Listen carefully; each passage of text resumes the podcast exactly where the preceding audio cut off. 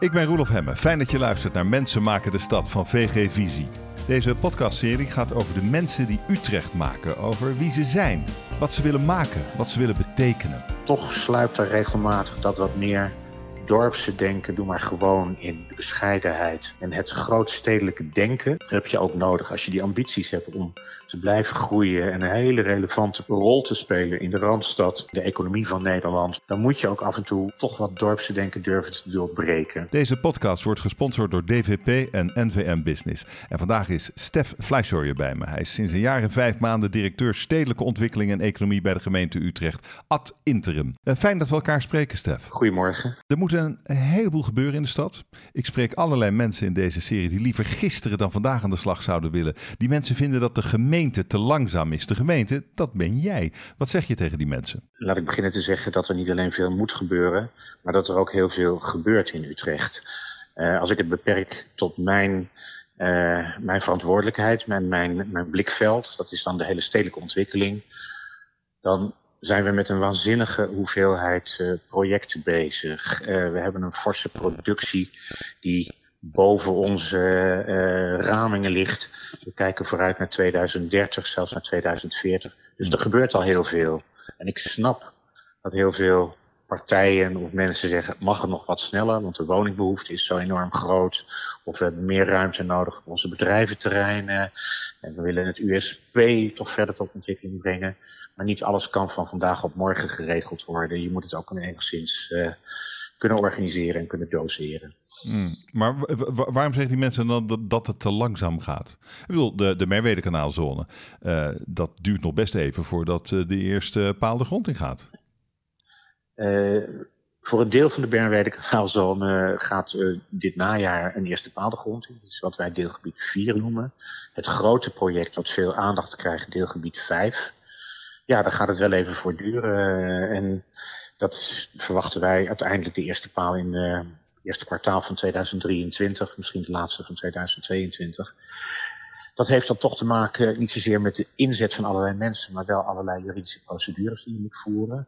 En in dat geval, uh, wij werken samen daar met tien grondeigenaren die allemaal eigen posities hebben, die eigen business cases hebben, waarin we aan de ene kant aan al die posities recht willen doen en aan de andere kant naar één collectieve afspraak en één groot collectief plan toe willen om er een zo goed mogelijk plan voor een project voor de stad Utrecht van te maken. Ja, ja. En dat kost tijd. Ja, dus de markt heeft het ook een klein beetje aan zichzelf te wijten eigenlijk.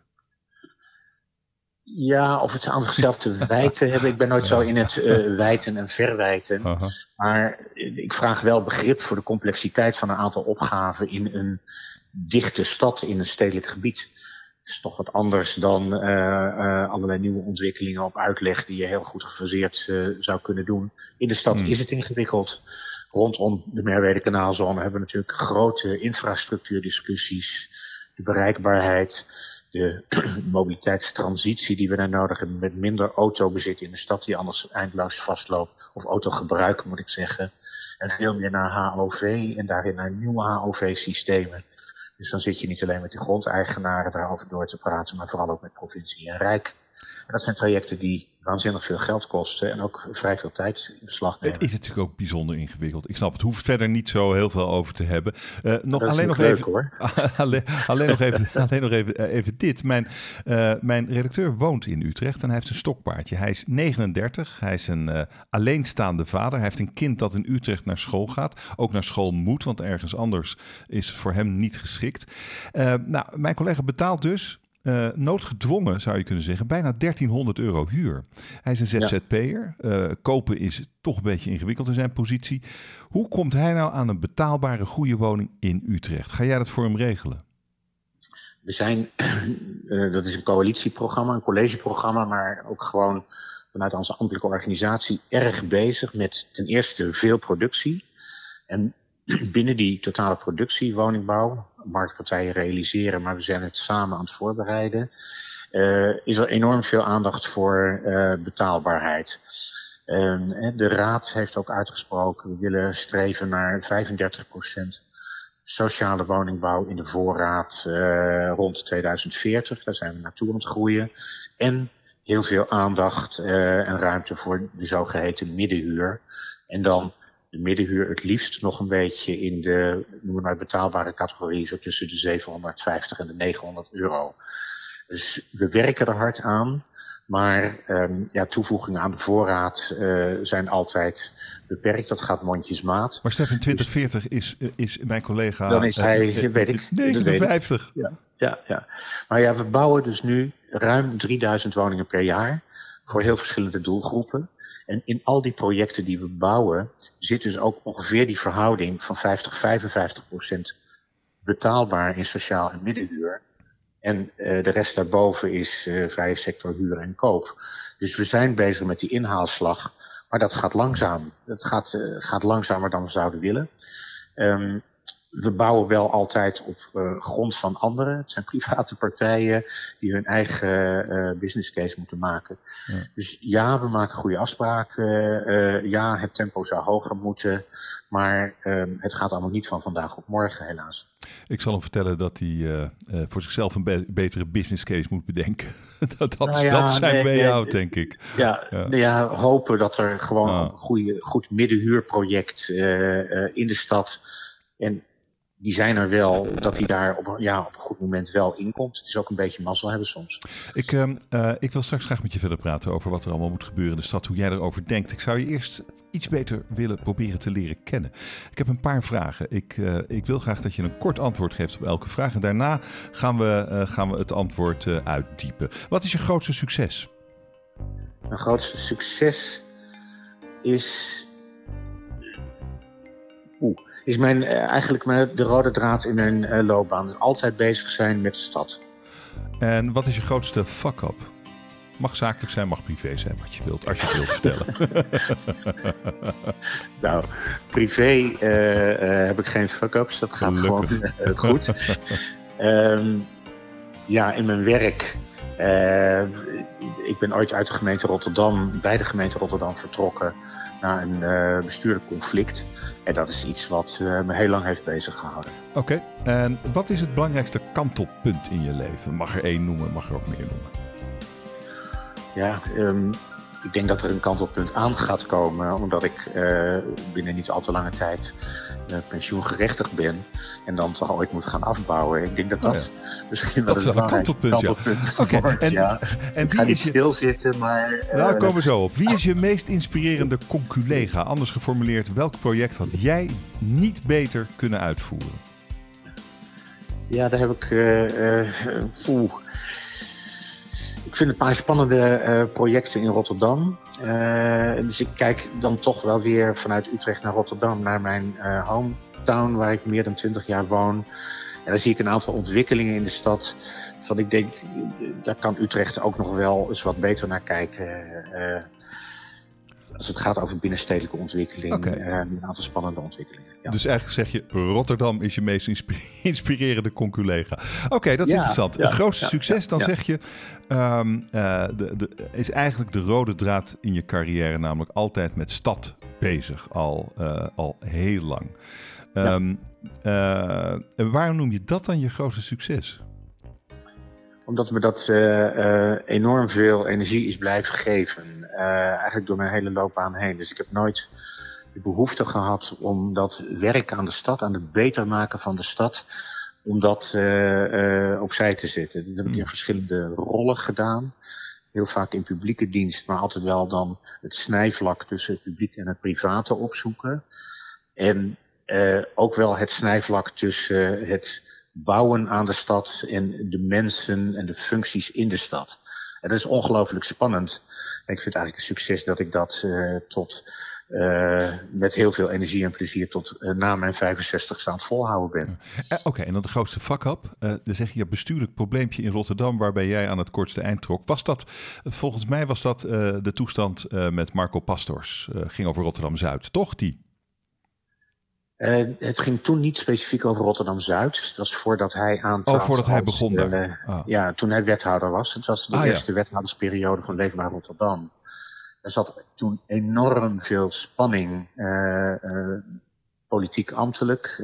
überhaupt natuurlijk ook politiek met de enorme landslide die dat was met de overwinning van Leefbaar Rotterdam. Ja. Maar die spanning en dat wantrouwen, dat verlangde wel voor een deel de ambtelijke organisatie. Er gebeurden veel verfrissende dingen, maar er zat ook echt een, een onprettige spanning. Maar, maar het, dit gaat over jouw grootste vak op, ja. hè? Ja, oh, die komt nog. Ja. ja. ja. uh, en die spanning die heeft uiteindelijk ook geleid tot een uh, spanning tussen de twee wethouders van Leven Rotterdam en de directie van het ontwikkelingsbedrijf Rotterdam, het OBR, waarvan ik er één was. Uh, ja, met, met volstrekt andere inzichten over de, de verdere ontwikkeling van de stad. En dat heeft er bij hen toe geleid dat zij op een gegeven moment het vertrouwen in mij hebben en in een collega. En dat, dat doet uh, vrij veel met je. Daar kan ik zakelijk goed mee omgaan. Maar als je emotioneel uh, zo verbonden bent aan de plek waarop je zit, aan die zin van daar het werk aan de stad. Ik heb daarna ook nooit meer iets professioneel in Rotterdam gedaan. Hè? Nou ja, Nee. dat heeft wel wat met me gedaan, ja. Ehm, maar wa- wat is in dit, in dit verhaal dan aan jou te wijten? Ja, of iets aan je te wijten is. Um, misschien zou je kunnen zeggen dat wij niet meer in een situatie was waarin we elkaar konden of wilden begrijpen. Uh, en ik verwijt mezelf achteraf niks, want ik ben vrij zuiver gebleven in wat ik vond en dacht en adviseerde. Hmm. Uh, het is altijd de vraag. Uh, had, ik dat, had ik het anders kunnen doen? Ja, natuurlijk had ik het anders kunnen doen. Maar waar lag, waar lag het, de, de, de kern van het dispuut in een paar woorden? De kern van het dispuut is dat de wethouders uh, toch vanuit eigen inzichten de ambtelijke organisatie drastisch wilden veranderen. En daar niet een breder gesprek uh, binnen het college over voeren, maar gewoon dat heel erg focusten op de plek, de functie van het ontwikkelingsbedrijf Rotterdam, het OBR. Uh, zij focusten heel erg op ons, op onze sturing. Heel veel berichten over blackbox, grondbedrijf, ontwikkelingsbedrijf. Oh ja. Dat wilden zij ontmantelen. En heel erg vanuit een sfeer van, uh, nou niet een, een, zakelijke, rationele sfeer, maar veel meer uh, op basis van hun eigen politieke inzichten. Uh, dat vergroot alleen maar de spanning als je daar niet op een goede manier meer het gesprek over kunt voeren. Afschuwelijk om daar uh, in te zitten, lijkt me. Uh, belangrijkste ja. kantelpunt in je leven moet nog komen, want over een maandje stop je ermee. althans, je bereikt de nee, pensioengerechtigde ja. leeftijd. Ja, maar wat betekent dat dan? Stop je dan ook echt? Nee, nee, nee. Oh. Ik heb afgesproken dat ik in ieder geval uh, tot eind, nou, zeg maar ergens de eerste helft van volgend jaar nog blijf in Utrecht. En dat lijkt iedereen redelijk prettig te vinden, en ik zelf ook.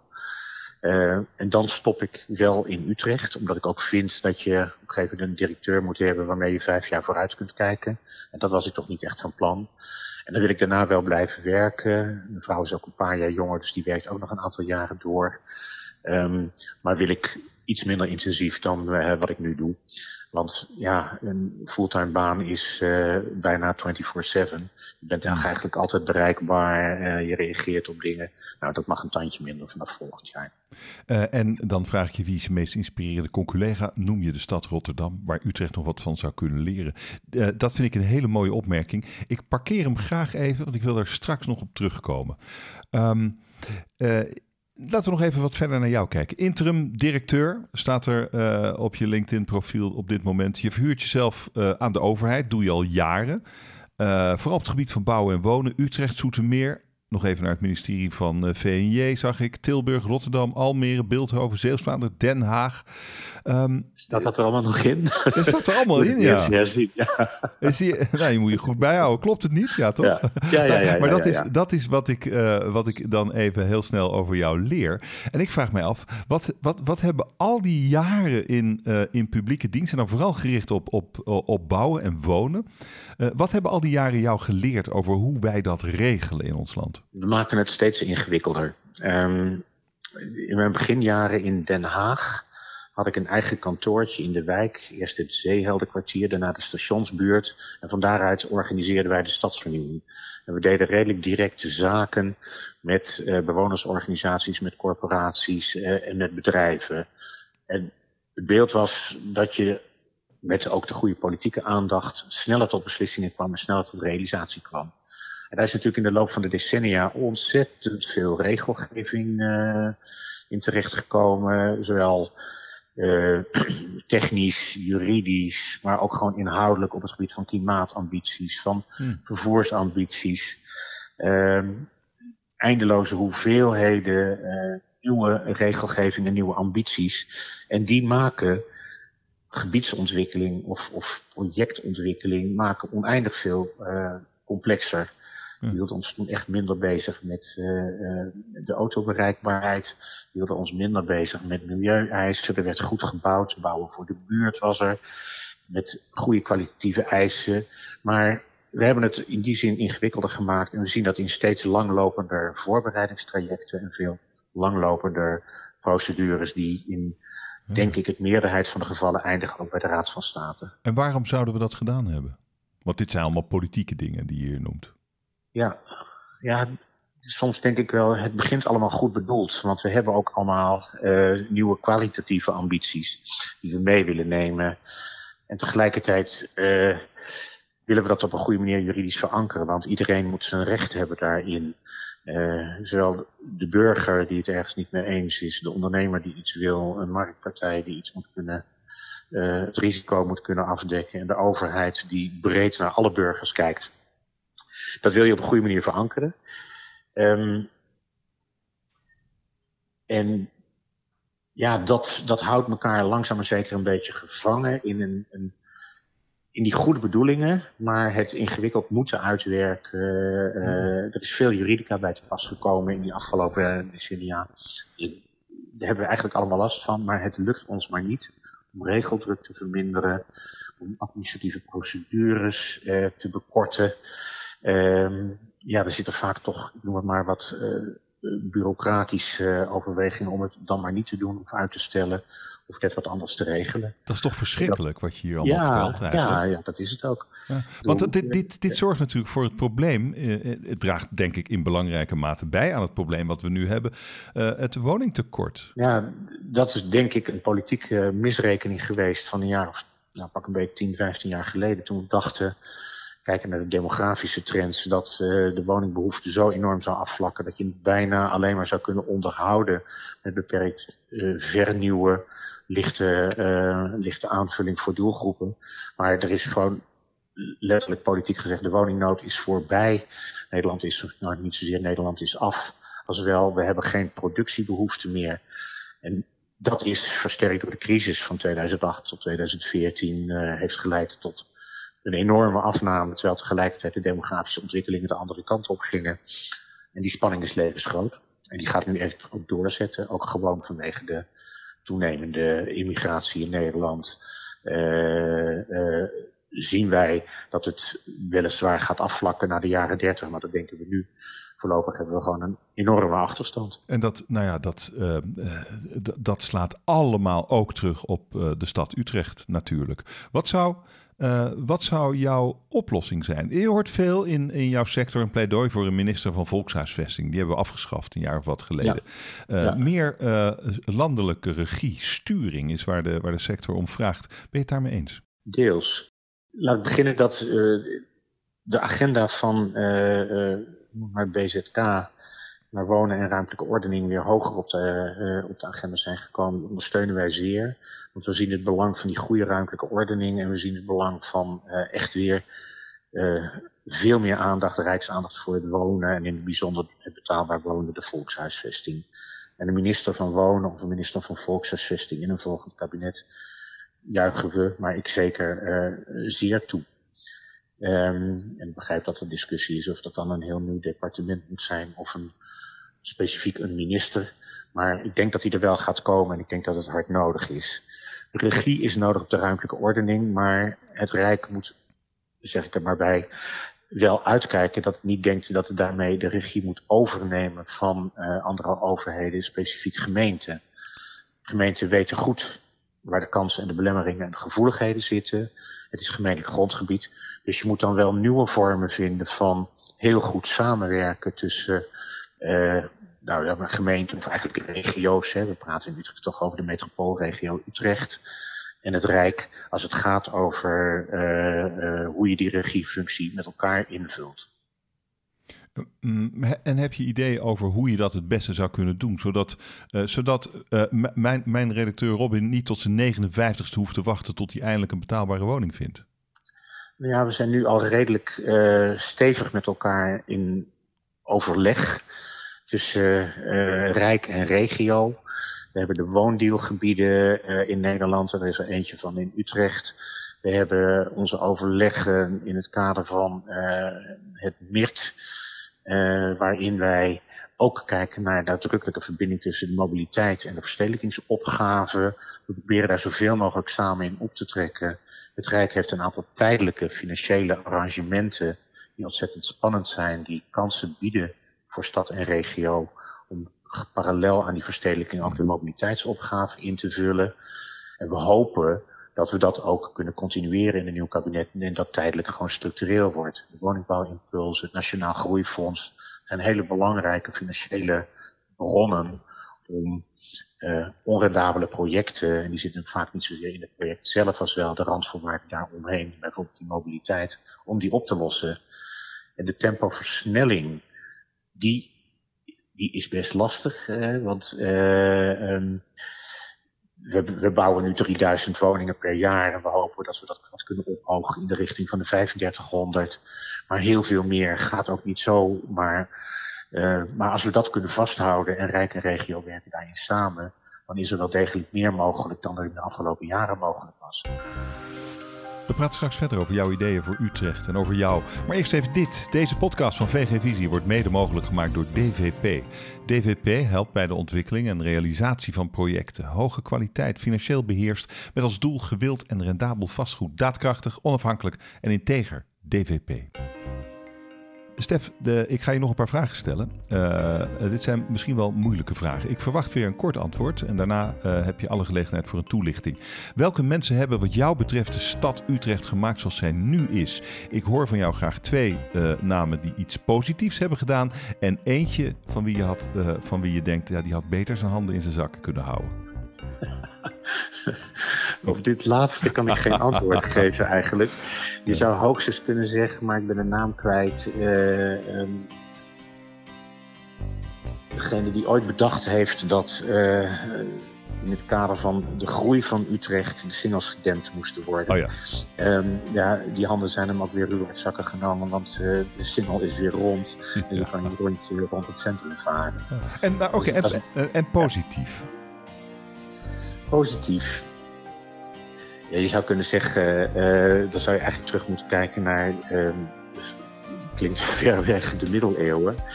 De stad is natuurlijk gemaakt in, in, in die compacte stad uh, uh, in die middeleeuwen. En dat is een hele bijzondere karaktertrek die Utrecht heeft. En die tot op de dag van vandaag voor een deel de, de, de stad, maar ook eigenlijk de nieuwe ontwikkelingen in de stad bepaalt. En dat is iets wat Rotterdam niet meer heeft maar wat een belangrijke kwaliteit is. Dus dat koppel ik niet direct aan mensen. Ik ga wel toe naar een paar mensen uh, die de stad zoals die nu is mede hebben gemaakt. En dan kijk ik vooral naar de ontwikkeling van Leidse Rijn.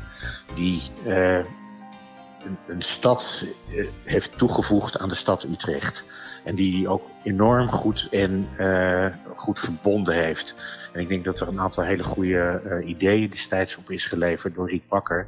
Die juist gewerkt heeft aan die verbinding tussen Leidse Rijn over die barrière van de snelweg uh, heen, over het water heen, over het kanaal heen, de verbinding met de stad. En die is ongelooflijk belangrijk. En Leidse Rijn is een hele aantrekkelijke woonwijk geworden voor hele grote groepen mensen die in Utrecht werken of studeren. Ja, dat is interessant wat je zegt over de middeleeuwen. Er zijn natuurlijk veel steden uh, ontstaan in de middeleeuwen via de, de, structuur die ze toen gebruikten. Is dat iets wat je in de, in, in de moderne stedenbouw nog zou, zou kunnen benutten? Want ik, ik, in, in Leidse Rijn zie ik het geloof ik niet zo. Nou, het is interessant. Je zou willen dat het... Uh, um, dat er meer creativiteit kan komen in de ontwikkeling van steden. Hè? Dus de, uh, het nauwe stratenpatroon, de, um, de, de diversiteit die er was in, uh, in steden. Het is natuurlijk ook allemaal uiteindelijk heel organisch tot stand gekomen. Hè? De middeleeuwen die steken zich uit over een paar eeuwen. En zo is die stad ook ontstaan, langzaam maar zeker groter geworden. Weer een stukje erbij, weer een veld of wat gedempt. Um, maar een aantal relevante dingen, de waterstructuur, die oude wegenstructuur. Het zou spannend kunnen zijn als je gebieden zoekt waar dat ook kan. Het heeft direct weer restricties voor uh, bijvoorbeeld het autobereik. Want daar zitten we nu natuurlijk heel erg mee te worstelen in de binnenstad van, uh, van Utrecht. Binnenstad is mooier zonder auto. Ja, ja oké. Dat, dat, ik denk dat iedereen dat vindt. Ja. Uh, maar je moet uiteindelijk wel uh, uh, je kunnen vervoeren. en je ziet dat heel veel mensen natuurlijk met deelauto's of zonder auto uitstekend uit de voeten kunnen. Maar dat kan niet met iedereen. Dus op de een of andere manier moet je een nieuwe oplossingen vinden voor het autobezit en vooral het autogebruik. Daar wordt ook hard aan gewerkt. Maar die ideeën van oude binnensteden, die zijn er toch wel een soort compactheid en ook een... Ja naast de compactheid ook een soort, soort, soort vertrouwdheid in het gebied. En het is interessant om daar toch af en toe eens wat naartoe terug te kijken als je nieuwe gebieden uh, ontwikkelt. Maar dat uh, moet ook allemaal weer betaald kunnen worden. Um, je noemde eerder in ons gesprek Rotterdam als een mogelijk voorbeeld voor Utrecht. Um, wat kunnen wij uh, uh, liever gezegd, wat kunnen jullie in Utrecht leren van ons in Rotterdam? Ik ben er ooit geboren.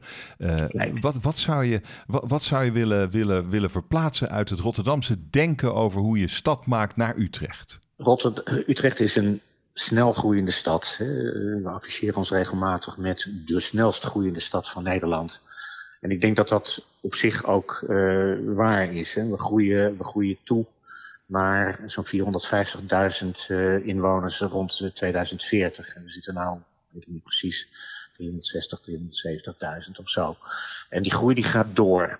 En tegelijkertijd, dus we, we denken grootstedelijk. En we willen ook grootstedelijk zijn. En we zijn een nadrukkelijk onderdeel van de G4. En we zitten op een hele belangrijke plek in de Randstad we groeien, we zijn de metropoolregio uh, aan, aan, het uitbouwen samen met uh, zeg maar de gemeenten om ons heen die een directe relatie met die stad hebben. En toch, toch sluipt er regelmatig dat wat meer dorpse denken, doe maar gewoon in de bescheidenheid en het grootstedelijke denken.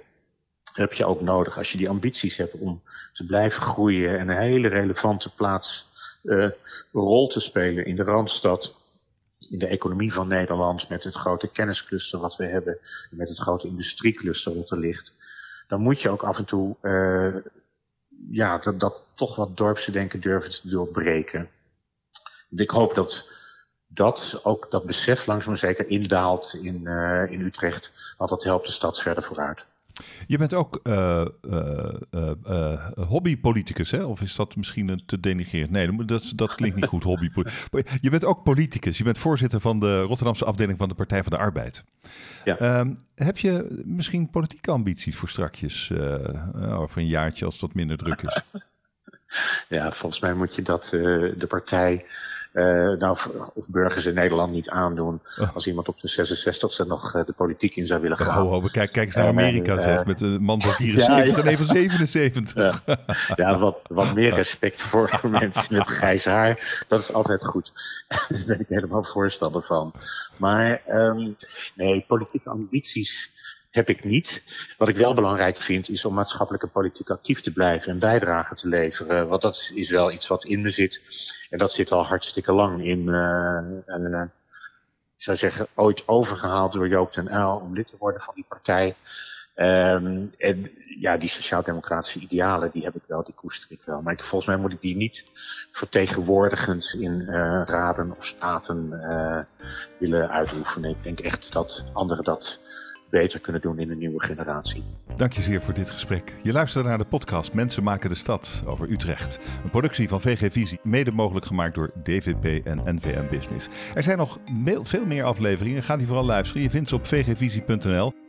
En NVM Business organiseert op 26 november het vierde innovatiecongres. Vanuit marktspecialisme kijken ze naar, het, uh, naar de gezamenlijke uitdagingen van vandaag om invulling te geven aan de vraag hoe nu verder. Mis het niet, je kunt je nu direct aanmelden voor de livestream. Zoek op NVM Business.